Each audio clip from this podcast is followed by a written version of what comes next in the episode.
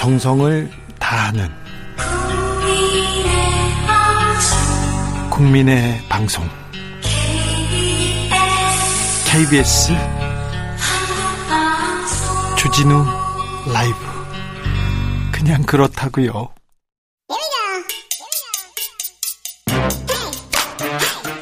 뉴스를 향한 진지한 고민 기자들의 수다.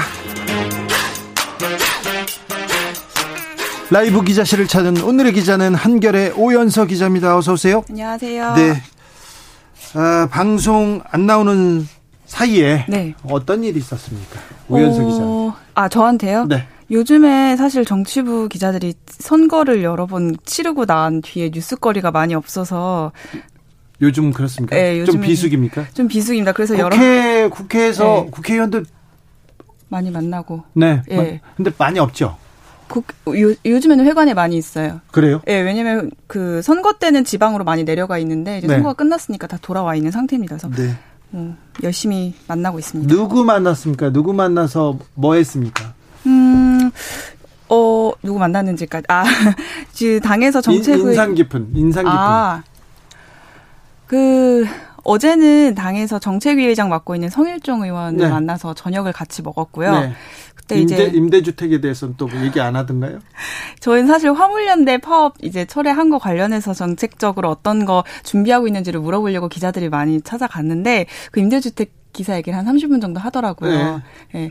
아쉽다. 자기의 취지는 그게 아니었고 맥락이 이런 거였는데 좀 잘못 전달된 것 같아서 아쉽다는 얘기를 좀 속상하다는 듯이 했습니다. 네, 알겠어요. 그래도 그렇게 얘기하시면 네.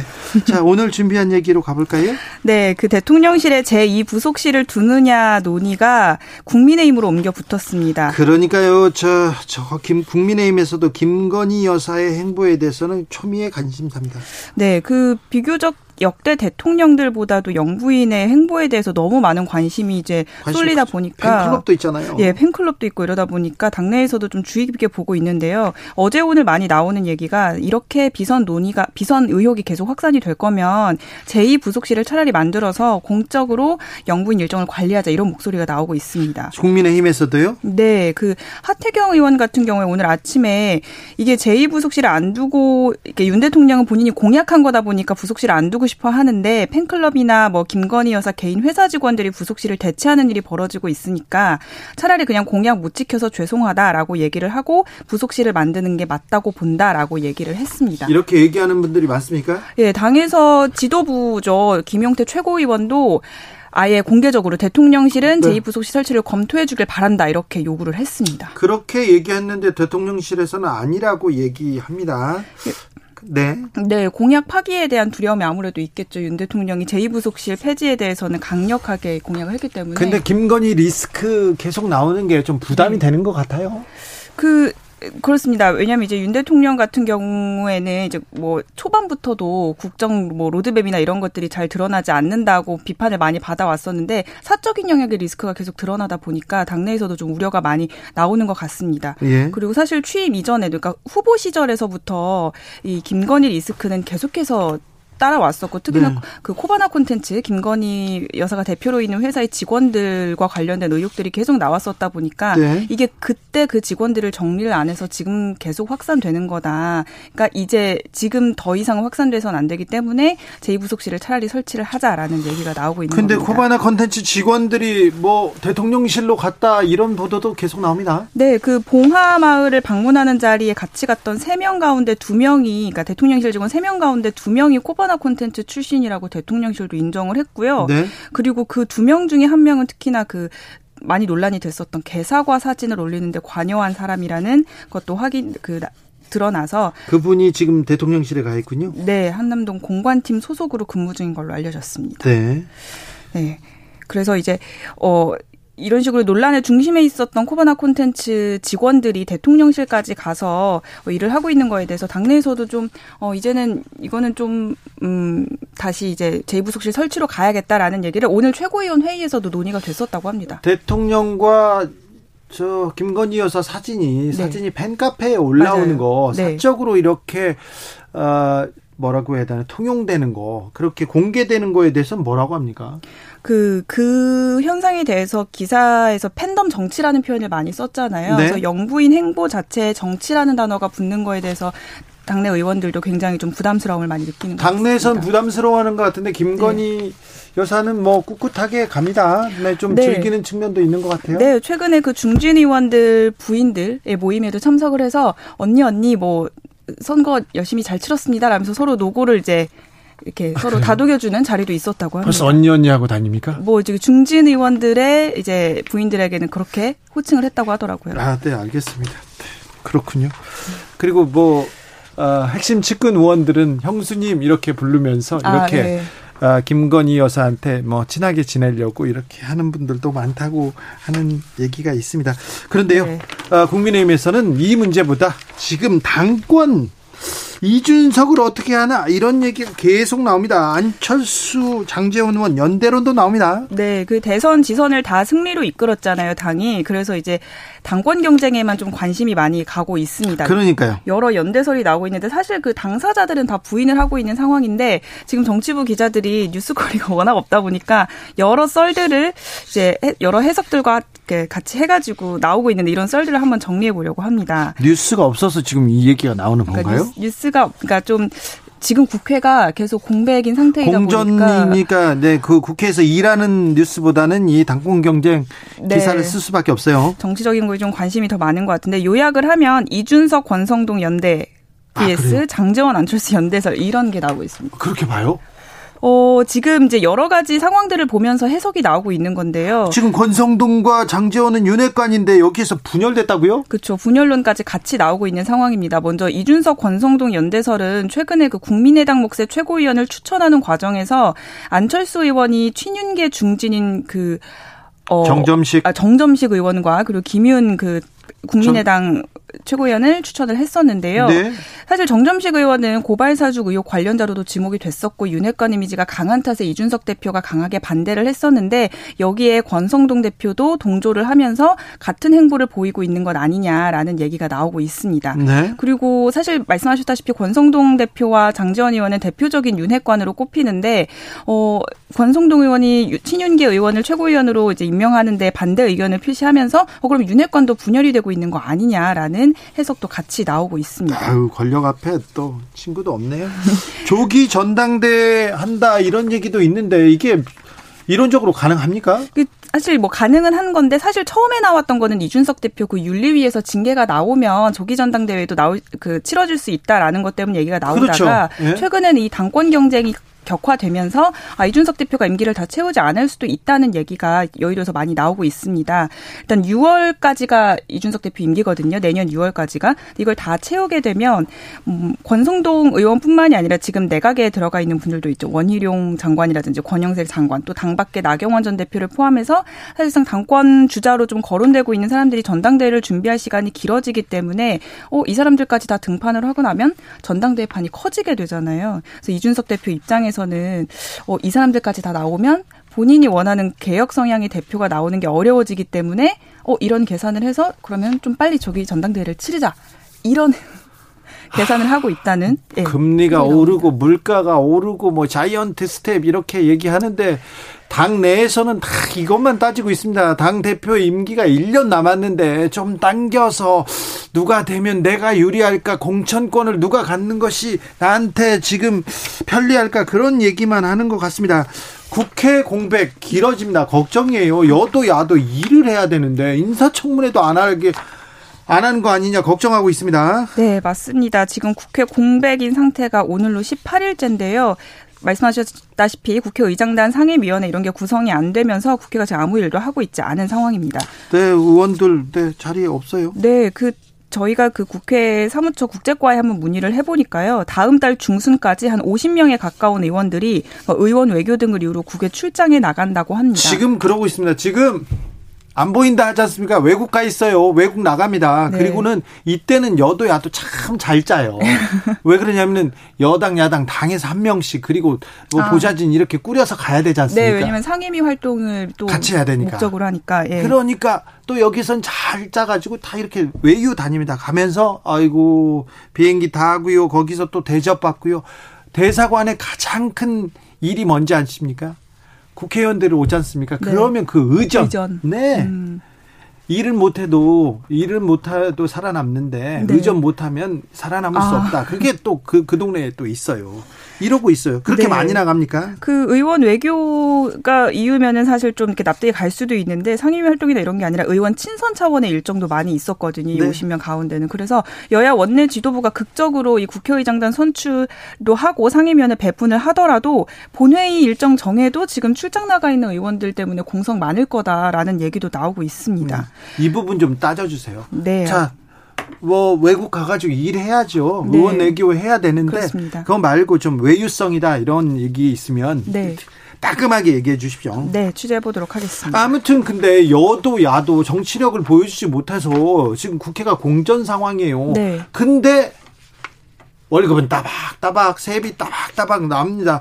이럴 때 국민의힘이든 민주당이든 내가 특권을 내려놓겠다. 이거 세비도 반납하고 이거 잘못하고 있다. 이런 반성론, 자성론 내야 되는데 그런 얘기도 안 나옵니다. 그냥 뭐 어쨌든 오늘 약간 선언 같은 게 나오긴 했습니다. 이원욱 민주당 의원이 무노동 무임금 선언을 하자. 그러니까 지금 국회가 일을 안 하고 있으니까 세비 반납하자라는 얘기도 나왔는데요. 그래서 국회의원한테 그 가는 세비가 얼마나 되는지 저희가 계산을 해보니까 하루에 1인당 한 42만 원 꼴이더라고요. 그럼 이게 300여 명 국회의원 기준으로 계산을 하면 보면 하루에 1억 2천만 원씩 일을 안 하는 국회의원들한테 가고 있는 거거든요. 아, 이거는 국회의원한테 가는 월급 있지 않습니까? 보좌관 있죠, 비서관도 그렇죠. 있죠, 여러 명 있죠, 사무실도 주지요, 차도 주지요, 얼마나 많은 세금이 들어가는데요. 네, 이게 지금 허공에 사라지고 있는 셈이 돼서 음, 국회의원들도 좀 부끄러움을 좀 느껴야 될 어, 상황인 건데 그래서 오늘 여야가 민생 문제 해결하다는 비판이 민생 문제 해결에 소홀하다는 비판이 나오니까 각각 민생 특위를 꾸리긴 했지만 이것도 면피 아니냐라는 비판이 나오고 있습니다. 네. 국민을 위해서 조금 더 경쟁해 주셨으면 하는데 네. 당권을 위해서만 달려가고 있습니다. 남하은님께서 국민들이 뽑았는데 잘 좀 하세요, 잘 좀 하세요. 그러니까 중요합니다. 네. 잘할 사람을 뽑아야 됩니다. 조혜숙님께서 저희 아이한테 친구들이랑 경쟁하지 말고 싸우지 말고 친하게 지내라고 했는데 정치 뉴스 들으면 할 말이 없고 어른인 게 부끄럽습니다. 그러네요. 이렇게 얘기하는데 그러니까요 좀 잘해줬으면 좋겠습니다. 국회의원은 국민의 대표잖아요. 그렇습니다. 그런데 부끄러운 분들 너무 많아요. 네. 고생하셨습니다. 발로 뛰는 기자 한겨레의 오연서 기자였습니다. 네, 감사합니다. 교통정보센터 다녀올게요. 유하영 씨.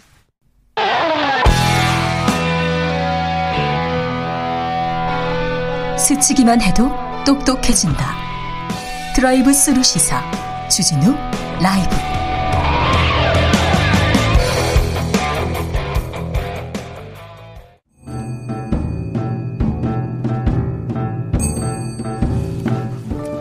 태초에 철학이 있었다. 하늘과 땅 사이 세상의 모든 질문 이제 철학으로 풀어보겠습니다. 철학 어렵다고요? 일단 맛이라도 봅시다. 철학의 맛. 정치 철학자 김만건 박사 어서 오세요. 예, 안녕하십니까? 조영근 소셜랩 접경지대 소장 어서 오세요. 예, 안녕하십니까?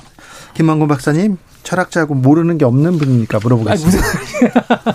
BTS의 활동 중단에 대해서 어떤 철학적으로 어떻게 보시고 계십니까? 아니 뭐 이렇게 너무 계속 달려왔으니까요. 제가 이걸 평가하는 거는 잘 뭐 못하겠지만 뭐 저도 기사를 보니까 거의 9년 이상 달렸고 뭐 쉼이 없이 계속 달리면서 오히려 뭔가 창조적인 에너지가 사라졌다라고 이야기를 하고 있으니까 충전할 시간은 늘 필요한 것 같습니다. 네. 우리가 이게 그 전통적으로 유명한 CEO들 보면 중간중간에 한 번씩 쉬러 가지 않습니까? 아. 그리고 새로운 아이디어를 만들어서 돌아오죠. 스티브 잡스가 제일 잘했던 건데요. 그렇게 돌아오길 바랍니다. 네. 그렇게 보셨어요? 철학적으로는 보이지 않습니다. 그렇게 그렇지 않습니다. 네. 철학적으로, 깊이가 깊이가 있는 것도 아닌 것 같습니다. 네. 잘못했습니다. 네. 화물연대가 총파업을 끝냈습니다. 다행입니다. 그런데 이번 파업 어떻게 보셨습니까? 조, 뭐, 아, 예, 저부터요? 예. 네. 아, 우선 저는 개인적으로 이번 파업에 90표현하자면 피해자입니다. 약간의 피해자입니다. 네. 예, 제가 지금 작은 집을 하나 짓고 있어요. 예. 아파트 살이 그만 청산하려고 예. 소형 주택 하나 짓고 있는데 딱 그 여기 와서 어 이 화물 여기 화물 기사들이 와서 뭐 레미콘을 좀 보여야 보아야 되는 상황에서 네. 요 파업 때문에 며칠 늦어졌어요. 예. 저희 현장 소장이 어떡 할까요? 걱정이 돼가지고 저한테 말을 하길래 이건 천재지변 같은 거니까 네. 우리 그냥 기다립시다. 이참에 네. 좀 쉽시다. 네. 예, 그래서 며칠 쉬고 다행히 또 이제 빨리 풀려서 예, 이제 뭐 다행스럽게 생각을 하고 있는데 에, 이게 아시다시피 한마디로 말하면 일종의 최저임금제 같은 거잖아요. 네. 제가 어제도 기름값 넣었는데 사상 처음으로 10만 원을 넘겨봤습니다. 네. 너무 올랐어요. 예. 네. 그걸 다 이분들이 지금 자기들이 감당하고 있지 않습니까? 네. 어, 이거는 같이 감당해야죠. 네. 네. 저는 그렇게 생각합니다. 네. 뭐, 저도 마찬가지로 생각이 드는데요. 특히 저희들이 코로나 시대 때 사실 필수 노동자라는 개념이 생겼지 않습니까? 예.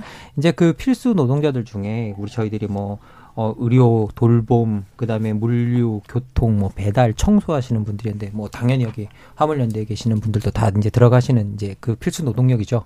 근데 그 필수 노동력이 위드 코로나 시대에 들어갔고, 이 시대에 유가가 오르고 인플레이션을 겪고 있는데, 자기들의 최저의 임금, 그러니까 최저임금이죠, 사실상에. 예, 사실상에 최저임금이나 다름없는 이 안전운임제가 뭐 폐지된다고 했으니까, 여기에 대해서 반응할 수밖에 없는 상황이라는 생각이 들고요.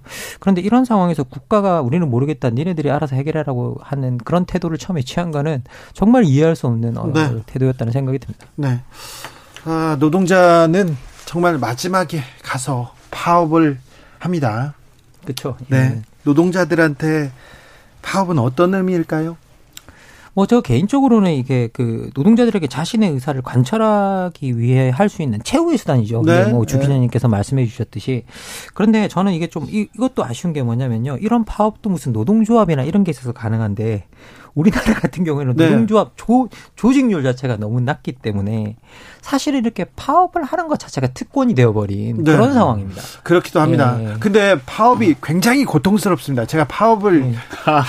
겪어봤는데요. 네, 겪어봤는데 너무 고통스러워요. 네. 네. 그렇죠. 네. 음, 경제적인 뭐 고통도 그렇겠지만 그 또 일을 하다가 이렇게 손을 놓고 음. 그리고 다른 걸 위해서 또 이렇게 음. 싸워야 되는 데 이게 음. 마지막 생존권이거든요. 음. 그렇죠. 네. 그 저기 우리 기업가 분들이나 네. 파업 싫어하시는 분들이 아담 스미스 선생님 굉장히 존경하잖아요. 네. 다 시장에 맡겨라. 네, 아담 스미스 선생님께서 국부론에서 이런 말씀하십니다. 노동자들이 왜 근별 투쟁하는지 아느냐? 빨리 결말 못 내면 노동자들은 굶어 죽으니까 그럴 수밖에 없다. 그렇죠. 네, 그렇죠. 네. 네. 그 반대로 그 이 기업가들은 왜 신사적으로 보이는지 아느냐? 음. 뒷구녕에서 다 하기 때문이다. 네. 아담 스미스 선생님께서 하신 말씀이에요. 그때 네, 그때 네. 하신 말씀입니다. 그러니까 제가 꼭 드리고 싶은 말씀이 있는데요. 아담 선생 아담 선생님 하신 말씀 좀 들으십시오. 그리고 아담 스미스가 국부론에 했던 또 중요한 말이 있습니다. 많은 사람들이 아담 스미스는 국가가 시장에 개입해서 이제 시장을 왜곡한다라고 이야기했다고 생각하시는데요. 아담 스미스가 훨씬 더 비판적이었던 건 기업이었습니다. 음. 기업이 국가의 재능을 독점하고 기업이 어떻게 시장을 왜곡시킴으로써 시장이 왜곡되니 왜곡 왜곡되는 거지 국가가 사실 개입해서 이렇게 많이 되는 경우는 별로 없다라고 이런 표현도 있습니다. 제가 네. 그대로 옮길 텐데요. 파업은 언제나 주모자들에 대한 처벌 등 파국으로 비극으로 끝나는데 왜냐하면 치안 판사부터 정부 기구가 전부 자본가들만 음, 도와주기 때문이다. 아담 스미스가 아담 스미스 선생님 말씀이에요. 반성하셔야 됩니다. 1700년대였죠. 그렇습니다. 1700년대 이미 이 예. 자본주의의 문제점을 그대로 보고 있었어요. 예, 뭐, 그 지금 뭐 계속 그, 그것들이 뭐 다 나오는 게 사실이고요. 사실 저는 기업가들께서 예. 국부론만 제대로 읽으셨어도 안 이럴 텐데. 아니 언론도 읽어야 됩니다. 제가 이번에 언론 보도 보면서도 네. 사실 상당히 분노했었는데요. 네. 언론 파업 예. 파업 기사는 굉장히 또뭐 예. 기사를 딱 쓰지 않습니까? 파업으로 인해서 차질 예. 그리고 얼마의 손해를 보고 있다. 이 얘기만 먼저 음. 해요. 서민들이 소주를 못 먹게 됐다고 그렇게 음. 걱정들을 많이 하셨잖아요. 어, 어, 그 서민들이 소주 먹는 거 얼마나 그렇게 걱정하시는지 잘 모르겠는데. 근데 이게 그 기사 내용을 보면 뭐 파업으로 피해가 심각한데 파업에 대한 참여도는 낮다. 이게 무슨 말입니까? 파업에 대한 참여도는 낮은데 파업에 대한 뭐 피해가 네. 심각하다. 음. 그리고 화물 기사 이거 파업권 주면 안 된다. 다 개인 사업자들이라고 이야기해놓고 갑자기 업무 개시 명령해야 된다. 뭐 이런 걸 같은 데 써놓고 있어요. 네. 조현수님께서 과로, 과적, 과속해서 도로에서 사고 나면 비용 상승 위협 되는데 음. 이 사회에 전가되는 거죠 얘기합니다. 이시원님께서는 노동자도 아니고 개인 사업자들 아닌가요? 화물 연대 음. 모호한 기준도 문제가 됩니다. 좀 그런데요 더 큰 문제는 코로나 시대, 코로나 음. 전에도 이 자본 큰 자본은 돈을 더 벌고요. 땅은 돈을 더 벌고 음. 노동의 가치는 계속 떨어집니다. 그래서 음. 노동을 해도 양극화가 생깁니다. 음. 음. 코로나 시대에 기업들 대기업들은 돈을 더 많이 벌어가지고 음. 수백 조를 쌓아놨는데 음. 중소업자들 그리고 서민들은 계속 어려워요. 물가가 오르지만 물가가 오르지만 서민들한테 그리고 또 가난한 사람들한테 큰 타격을 입힙니다. 이 양극화를 해결하는 그 고민에서 시작해야 될 것 같습니다. 음. 예, 뭐 실제 저희들이 이제 뭐 코로나 시대 때 들여다보면 코로나 장기화 사태 속에서 우리나라에서 매출 1조 원 이상을 올린 이른바 1조 클럽 가입 기업이 25곳이 늘었답니다. 늘었어요. 예, 예 25곳이 늘어서 역대 최다를 기록할 정도로 대기업은 아무 문제가 없었다고 음. 이야기하고 작년 작년 올해 예. 초까지도 대기업은 굉장히 어, 경기가 좋습니다. 예, 그리고 실제 코로나가 딱 터졌을 때 저희 나라 저희 나라가 저 정부가 제일 먼저 내놨던 대책이 뭐였냐면 대기업 지원 정책이었고요. 음. 시작하자마자 50조 이야기하더니 한 달도 안 돼서 50조 더 지원하겠다고 해서 한 달 만에 100조 모아줬습니다. 지금요. 네, 지금 네. 오늘 윤석열 와이노믹스 이렇게 얘기했는데 일단 기본적으로 법인세 인하, 그렇죠. 세금 깎아준다. 음. 여기부터 나옵니다. 음, 그렇죠. 이 부자 감세, 기업 감세부터 이렇게 출발하는 성향이 보이고요. 그리고 네. 코로나 시대에 지나서 제일 먼저 하는 게 거기에서는 감세가 이루어지고 있는데 지금 서민들 같은 경우 다 이거 화물연대 노동자들 다 서민들 아닙니까? 그런데 유가 오르고 인플레이션에 다 고통받는데 최저임금도 확보 안 되고 다른 노동자들도 마찬가지인 게 지금 전 세계적으로 다 우리가 필수 노동자라고 불렀던 사람들이 다 파업하고 있습니다. 다른 나라에서 예, 다른 나라에서 다 파업하고 있습니다. 이게 이유가 다 있는 거죠. 다 그냥 필수 노동자라고 불러놓고 시기가 다 지나고 나니까 그 부담은 다 계속 떠넘긴 채로 일 뭐 일손이 부족하면 일손을 사람을 더 고용 안 해주고 그리고 뭐 인플레와 뭐 유가는 오르고 있는데 임금은 올려주지 올려주지 않고 계속 부담만 지우니까 이분들이 그럴 수밖에 없는 상황이죠. 9184님 저도 화물업에 종사하는데요. 음. 지난달 매출 250만 원 올렸는데 음. 기름값만 97만 원 썼습니다. 기름값이 음. 올라갔으니까 이것저것 빼면 수익이 100만 원도 안 돼요. 음. 손에 쥘 게 없으니까 음. 어쩔 수 없이 나설 수밖에 없었던 그런 사정도 있습니다. 음. 물론 다는 아니겠지만 음. 음. 3013님 자영업자는 파업은커녕 하소연할 곳도 없어요. 그렇다니까요 상황이. 그러니까, 그렇습니다. 예, 지금 저기 보면 이제 이 노동 양극화라는 게 지금 사실은 심각하잖아요. 이게 보면 저는 조금 나눠볼 필요 있을 것 같은데 세계적인 추세이기도 합니다. 하나는 우리가 자동화 때문에 특히 중간 숙련 규모 일자리들이 자꾸 많이 사라지고 있습니다. 네. 그래서 고임금 그다음에 저희 저임금 이런 식으로 나눠지는 게 있고 또 하나는 세계화 때문에 공장을 자꾸 옮겨요. 저임금 국가로. 네. 그러니까 또 역시 마찬가지로 우리 노동자들이 일자리를 잃고 양극화되는 측면은 되게 보편적인데 한국적인 특징이 있습니다. 제가 볼 때는 특히 뭐냐면 원청 대기업이 하청 하청 중소기업을 너무 착취합니다. 아, 음, 원가 보상 제대로 안 해주고 안 전부 다 떠넘기고 음, 이러니까 음. 한국에서는 노동시장 양극화에서 제일 큰 변수가 기업 규모입니다. 음. 대기업하고 중소기업 사이에서 임금 규모가 너무 커졌어요. 네. 과거에 비해서. 네. 그다음에 또 이제 역시 또 한국적인 특징이지만 이제 그 성별 임금 격차 큰 거. 네. OECD에서 제일 크죠. 네. 이런 게 겹쳐져서 사실은 한국에서 지금은 중간 규모 노동자들 이렇게 우리가 적절하게 이 정도면 나 잘 먹고 살 수 있어. 웬만큼 내 일해서 이런 만큼 좀 보람도 없고 자식 새끼도 키우고 막 이렇게 살수 있는 노동자층은 자꾸 줄어들어가고 소수는 잘 사는데 네. 다수가 자꾸 너무 낮은 임금을 받게 되는 이게 큰 문제죠. 출산율 최하위는 음. 그 이런 이런 모든 거에 대한 그 반증입니다. 예. 그렇죠. 이유가 있는 거죠. 예. 실제로 뭐 이게 대기업 말씀하셨는데요. 대기업 하청뿐만 아닙니다. 규모 자체도 너무 지금 격차가 벌어져 있어 가지고요. 어. 우리나라 지금 이제 64개 2020년 기준으로 64개 기업이 전체 GDP의 84%를 만든다고 합니다. 아이고. 그런데 여기서 창출되는 일자리는 11%밖에 없습니다. 아이고. 그럼 돈이 84%가 몰려가 있는 곳에 11% 일자리밖에 없으니 맞습니다. 자연히 양극화가 일어날 수밖에 없는 그런 상황이 지금 발생하고 있습니다. 그래서 음, 이 문제도 대기, 대기업 구조에 예, 그런데 대기업 맞습니다. 구조고 대기업을 집중적으로 지원하면서 또 경제 성장을 하고 있는 지금 이 우리 모습을 그대로 가져가면 저는 이 양극화가 해결될 수 없다고 생각합니다. 더 고착화되고 더 벌어지죠. 네. 지금 아, 윤석열 정부에서 규제 완화, 자유, 자유 외치고 있는데 누구를 위한 규제 완화입니까? 음. 자유 이 상황에서 음. 시작이 다른데 음. 공정하지 않은데 여기서 음. 지금 자유롭게 그냥 규제를 다 풀으면 음. 대기업한테만 지금 그렇죠. 예. 모든 이 혜택을 몰아주는 거 아닙니까? 그렇죠. 아니 뭐 이게 그 이번에 이게 철학의 맛이니까 제가 뭐 그냥 관련된 이야기를 좀 한다면 이 윤 대통령의 인생책이 밀턴 프리드만의 선택할 자유입니다. 아.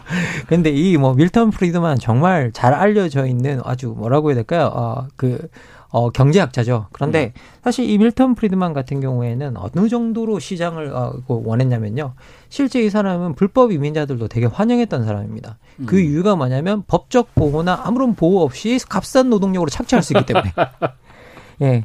그래서 그것도 그, 또 웰컴했던 사람이고요. 실제 뭐 자동차 같은 경우에도 아주 뭐 불량 자동차 뭐 이런 거 만드는 회사 막지 말아야 된다고 이야기했습니다.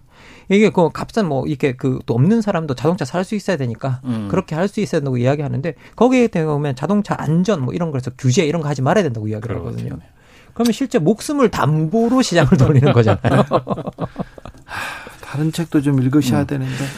2636님, 서민은 나들이는 커녕 업무 보는데도 기름 때문에 출근이 겁납니다. 음. 3402님, 학원 지입차는요, 월 48만원 하던 경유값이 72만원 드는데 너무 힘듭니다. 음. 지금 서민들 기름값 때문에 너무 힘들어 합니다. 음, 좀 가득 체감하고 있습니다. 네. 네. 뭐 체감하지 않는 사람이 없는 것 같습니다. 네. 그렇죠. 아, 5405님, 선진국의 경우 노사결정위원회에서 노동자도 주주로 참여하면서 회의도 같이 하고 회사에 문제가 생기면 노동자들이 스스로 월급을 삭감하기도 합니다. 서로 간의 사정을 잘 아는 거죠. 얘기하는데 아직 우리는 거기까지는 가지 못하고 있는 것 같아요. 인플레이션으로 대기업과 중소기업 간에도 양극화 일어나고 또 정부의 정책은 또 대기업에만 집중되고 있어서 또 중소기업은 소외되고 또 벌어집니다. 아 이게 음 조금 길이 없을까요? 이 조금 지금 이 양극화 사회적 양극화, 그 부의 양극화가 가장 큰 문제인데 이 문제를 풀려는 노력은 부족한 것 같습니다. 음. 실제로 지금 현재 당면한 문제에 대해서 우리가 해답이 있다고 쉽게 이야기하기가 되게 어려운 상황인데요. 예. 이제 가장 큰 문제가 뭐냐면 지금 현재는 노동시장이 계속 양극화되고 있는데 그 노동시장의 양극화를 풀려면 아까도 말씀드렸듯이 우리가 대기업이나 중소기업 간의 격차를 줄인다가 사실은 노동시장의 보상 격차를 줄일 수 있는 방식이죠. 네. 그렇죠. 그런데 여기에 대해서 일단은 동의가 없고 음. 거기에 대해서 또 한편으로 우리가 이런 이야기가 나왔을 때 우리가 다른 정책을 이야기하면 아니야 능력주의가 해결책이야라는 음. 식의 이야기들이 계속 나오고 있고 그러다 보니 기본적으로 사회 전체 내에서 이 문제에 대응할 때 어느 정도 보상 격차가 문제가 있다라는 건 알고 있지만 또 진심으로 그 문제를 고치려고 들었을 때 그걸 좀 고쳐보자고 이야기하면 그 방안에 대해서는 동의하지 않는 경우가 너무 많기 때문에 지금 현재 여기에 뭐 뾰족한 해결책이 있다라고 말하는 건 좀 거짓말이라는 생각이 좀 듭니다. 지금 고치자 개선하자는 네. 얘기도 안 나와요. 능력, 규제 철폐, 자유 오히려 더 지금 양극화를 부추기는 그런 정책만 나올 뿐입니다. 예, 그 역시 제일 중요한 건 저는 어, 정부가 모든 거 다 할 수는 없지 않습니까? 네. 사실은 당사자가 잘 풀면 제일 좋습니다. 근데 문제는 음. 우리나라는 당사자들이 힘이 너무 불균형합니다. 그렇죠. 불균형이 너무 심하죠. 네, 노동조합 제가 지난번에도 한번 얘기를 했는데 이번에 화물연대 이렇게 파업하는 와중에도 거의 우리나라의 힘센 미디어들은 전부 다 네. 조폭식 파업. 뭐 표현들이 보면 어막 이런 식들이고 그다음에 노조에 네. 대해서 네. 거의 굉장히 뭐라고 해야 되나요? 적개심을 가지고 있는 언론이 네. 많습니다. 그러니까 모 언론 같은 경우에 모 경제지 같은 제일 유명한 경제 언론 네. 경제지 같은 경우는 어, 화물연대 파업 때문에 얼마나 피해가 많은지 얼마나 이 파업이 나쁜지는 일곱 번 보도하는 동안 왜 파업을 보도하는지는 한 번도 보도 안 했어요. 아예요. 왜 파업하는지는 네. 파업 이유 자체는 아예 보도를 안 해요. 네. 그러니까 이런 식인데 이게 그만큼 우리 한국 사회에서 노동의 힘이 사실은 굉장히 네. 불균형하고 너무 약합니다. 네. 우리 청취자분들께서도 좀 우리가 불편하긴 음. 한데 사실 우리가 음. 서민들은 네. 결국은 우리가 그런 약자 입장이잖아요. 그렇죠. 네. 노동의 힘을 키울 수 있는 방법, 네. 노동조합을 존중할 수 있는 방법 네. 이런 걸 찾아내야 됩니다. 주진우 라이브에서는 왜 파업했습니까? 그것부터 물어봤습니다. 아, 네. 짚었습니다. 예. 맞습니다. 아, 제가 이렇게 출장을 가는데 아, 연말이었어요. 크리스마스 시즌이었는데 그 샬드골 파리의 공항에서 파업이 있는 거예요. 갑자기 파업을 해요. 파업을 음. 해가지고 비행기가 다 묶이고 발이 묶였어요. 그래가지고 음. 아니 이게 뭐야? 그 제가 발을 동동 구리고 있는데 옆에 있는 사람이 얘기하더라고요. 지금 파업해야 효과가 있을 거 아니에요. 음. 좋은 때를 가지고 파업했는 자기도 발이 묶여 있으면서도 아. 근데 그거 좀 네. 이해해 주더라고요. 그래서 아 이 사람들은 음, 조금 이 연대가 다르구나 이렇게 생각했어요. 뭐 결국은 그 사람들이 계속 그 어떻게 보면 권리를 찾지 못하는 상황이면 음. 그 권리를 찾지 못하는 상황이 자연스럽게 자기한테 넘어오게 되고 음. 그리고 자기도 그런 것들을 권리를 행사해야 될 때 제약이 되기 때문에 거기에 대해서는 이제 어떻게 보면 서양 세계 서구 사회에서는 어느 정도 합의가 서로 어, 있다라는 생각이 듭니다. 뭐 이왕 철학의 맛이니까 철학하고 아무 상관없지만 네. 그 뉴딜 정책 유명하잖아요. 네네. 네. 미국의 뉴딜이 예, 저기 대공황을 극복하고 미국이라는 사회를 한동안 정말 이 황금기로 이끌었는데 우리가 보통 뉴딜 하면 뭐 댐을 지었다, 도로를 놨다 막 이런 것만 이야기 많이 그렇죠. 하잖아요. 사실은 노동조합의 단결권을 인정하고 노조의 음. 힘에 전폭 힘을 실어준 게 뉴딜 정책의 핵심입니다. 네. 예, 그렇게 함으로써 사람들의 소득을 증가시킨 거죠. 네. 예. 김진희님께서 노동이 노동자가 없었다면 이 나라의 발전도 없습니다. 그럼요. 하루도 존재할 수 없습니다. 58, 5386님께서는 역시 철학은 인간에 대한 사랑에서 출발하는군요. 두 분 말씀이 좋습니다. 얘기합니다. 그럼요. 그렇죠. 인간이 먼저죠. 사랑이 먼저죠. 아, 하이드님은 2주 동안 철학의 맛만 기다렸다고 했는데 오늘 실망 안 하셨, 안 하셨습니다. 고재성님, 주유불 들어왔는데 기름값 너무 비싸서 2만 원밖에 못 넣었어요. 얘기하는데, 아이고, 이거 어떻게 해야 되죠? 10만 원 넘는. 아, 노동 개혁, 이 그 노동의 양극화, 이 네. 격차를 어떻게 줄여야 될까요? 우리 사회는 어떻게 가야 될까요? 음. 예, 뭐 그 기본적으로 노동 양극화 이 문제 이야기가 나왔을 때 우리가 어떤 해결책을 우리가 자꾸 이야기를 하게 되는데요. 저는 근본적으로는 결국은 공공 부분의 일자리를 강화시키는 게 어, 가장 중요한 해결책이 아닌가라는 생각이 들고요. 네. 그리고 이 부분이 좀 잘 됐으면 좋겠고 결국은 또 드리고 싶은 말씀이 이걸 우리가 지지를 많이 해줘야 되는데 저는 우리 대다수가 결국 가난한 노동자의 자식들이었다라는 걸 좀 기억해 주셨으면 좋겠습니다. 그렇죠. 예. 그리고 누구나 그 자리에 설 수 있었어요. 네. 제가 빼나 파업이나 이렇게 집회 시위를 취재하다가 그 자리에 서니까요. 그 주변 사람들이 어떻게 바라봐 주나, 어떻게 얘기하든 그 시민들의 연대가 얼마나 중요한지 느끼게 되더라고요. 음. 부장님? 예, 그 5월 말에 국회에서 그 소위 산재 보험 전속성 조항이라는 걸 폐지하는 법을 통과를 시켰습니다. 아, 그게 뭡니까? 예, 이게 어떤 거냐면 우리 지금 플랫폼 노동자들, 뭐 화물연대 노동자도 사실은 거의 플랫폼 노동자들이죠. 그다음에 특수고용 노동자들 음. 이런 분들이 산업재해 위험이 굉장히 크잖아요. 근데 산재에 가입할 수가 없었어요. 왜냐하면 전속성 조항이라는 게 있어서 일주일에 30, 32시간인가를 한 직장에서 일을 해야 된다. 그래야지 음. 산재를 가입할 수 있다라고 하는 네. 이런 제한 조항이 있었어요. 예. 요거 이번에 폐지하는 법안이 통과가 됐습니다. 예. 아주 굉장히 중요한 조항인데 그렇죠. 예. 이게 왜 그러냐 하면 오늘날 이렇게 플랫폼 노동, 특수고용 이런 형태들이 자꾸 발전을 하면서 커지면서 네. 한 직 장에 제대로 고용돼서 일하는 사람들은 자꾸 줄어들고 그렇죠. 예. 예 여러 가지 일을 하는 사람들이 많아지고 있어요. 직업의 개념이 달라지죠. 예, 그렇습니다. 그런 시대입니다. 네. 어, 그런 시대 자체가 좋고 나쁘고를 떠나서 그렇다면 우리가 많은 제도들, 노동자들을 보호하는 제도들, 기준들을 네. 고용이라는 관점이 아니라 그 사람이 어디서 소득을 버는가. 그렇죠. 그 기준으로 바꿔야 한다라고 하는 게 굉장히 좀 중요한 화두거든요. 네. 그러니까 사실은 이번 화물연대도 마찬가지입니다. 네. 이분들이 그런 의미에서 노동자가 아닌 게 아니고 네. 그렇죠. 아주 중요한 노동자들이다. 네. 이런 걸 우리가 준비해야 된다. 알겠습니다. 시간 다 됐습니다. 두 분 감사합니다. 김만곤, 조영근 소장이었습니다. 감사합니다. 예, 네, 감사합니다. 고맙습니다. 저는 여기서 인사드리겠습니다. 오늘 돌발 퀴즈의 정답은 엔데믹입니다. 저는 내일 오후 5시 5분에 돌아옵니다. 주진우였습니다.